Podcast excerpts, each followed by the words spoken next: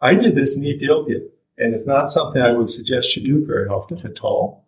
But uh, uh, Ernst August, that was a German fellow, colleague of ours, but um, extremely careful. He viewed God as God was uh, watching every little minute to find something wrong.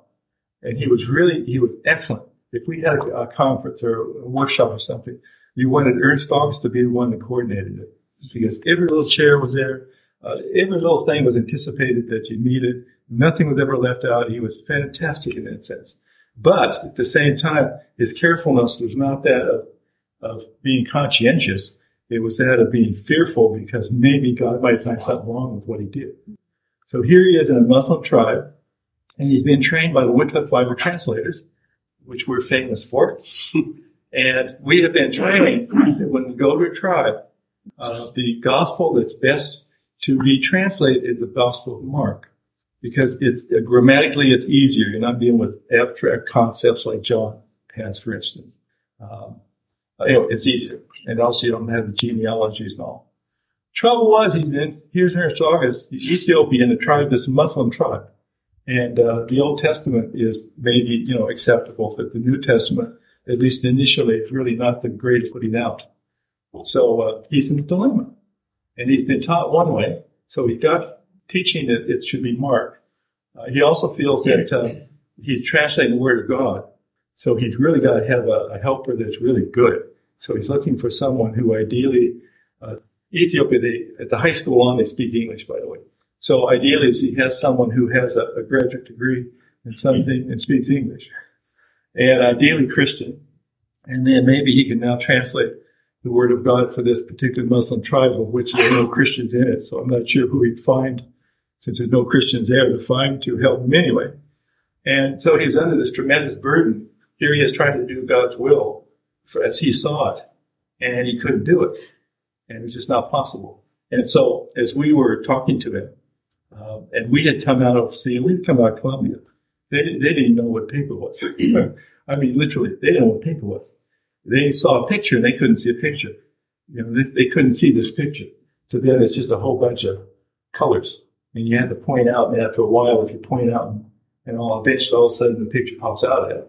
Pre-literate, that's what pre-literacy is all about. So part of learning to read is you start with pictures and drawings and shapes and stuff, and eventually get the letters and then what's on.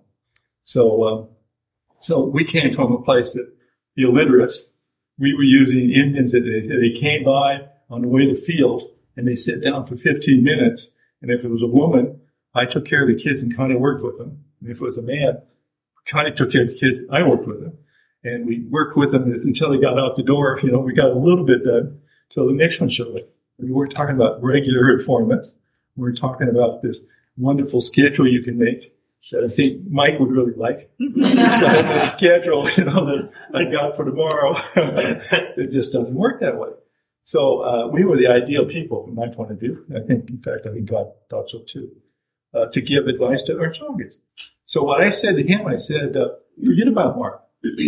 Go and start translating. And this happened to be uh, in Kings. I said, translate the story of, of Naaman in Kings and also translate the story of Joseph in Genesis.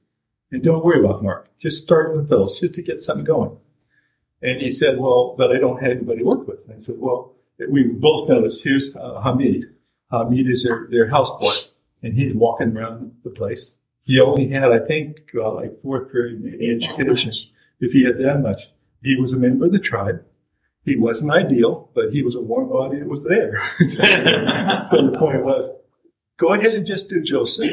Do uh, about Naaman because it's a fantastic little story that's really exciting, you know, and it's easy to translate on. And also, go ahead and just use Hamid. Don't worry about anything else. Hamid's not a Christian. Don't worry about it. Just go ahead and it's the Old Testament anyway. So you're not confronted with Jesus and Messiah and all that. So Ernst August did.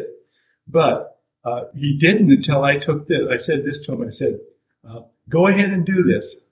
And if this is not the right thing to do, I will take it on my shoulders before God to bear the consequences. You don't lightly say something like that. And I meant it.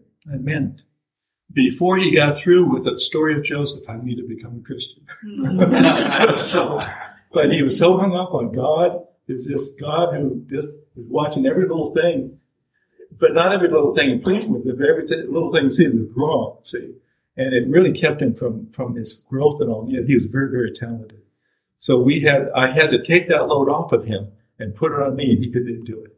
And then at that point, by the way, he went on, he, he never had a problem with as far as the work goes. He did have to permission from someone to take vacation, which we never did worry about, but that was different.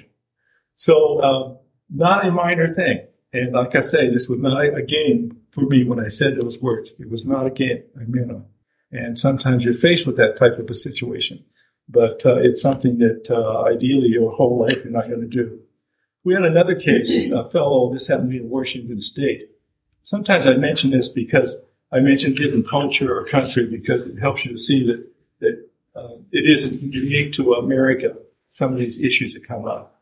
But this particular situation was uh, this guy was, I forget what grade it was in, I think it was early high school, but he was beat up by a bully and cried. In fact, it was a, it was the husband of this, of this uh, Asian, Asian woman who had made the vow. I remember that now. But uh, he had made this vow, having been humiliated and crying because he'd been beat up by a bully in front of his friends, that he would never show that kind of weakness again. And then as a husband, again, there was no tenderness. No, not none the, the, the uh, what do I say, feminine qualities, for of a better word, that, that a man can have to be all, to be all that a man is. And he had, didn't have them. And he knew he didn't have them. And he wanted them, but he couldn't, he couldn't make it happen. and it came down to he made about this particular time to be released from that because uh, he was no longer in that uh, sort of, let's say, dangerous, humiliating situation. It was safe to sit there and be gentle and be kind and show these kind of emotions and stuff to him his wife. So we did, you know, on the one hand, she's making a vow, and know, the other hand, he's making about, and you've got a really emotionless wedding, you know, marriage going on. It's really, really sad. But again, God can take care of that. Now, for, is your wife there? Yes. For uh, the lady in the back seat there. Vows versus declarations. Okay? For Denise. If we make vows that we are responsible to carry, we are responsible to carry them out and bear the consequences. Or once again, ask release and forgiveness. If a man makes a vow to the Lord, or takes a, an oath to abide himself by a pledge, he must not break his word, but do everything it says. Okay, so we know that already. If you make a vow to the Lord, your God, do not be slow to pay it, for the Lord your God will certainly demand it of you, and you will be guilty of sin. So if you wonder, you know, is making a vow and not fulfilling it, is it sin or not? It is sin. God says it's sin. So with sin comes confession. With sin comes payment. Uh, with sin also can come for forgiveness. But it isn't a matter of just word. God says it's sin. There are some words that are sin. And yet there, why should words just be, have any kind of significance at all? Something so abstract as just words.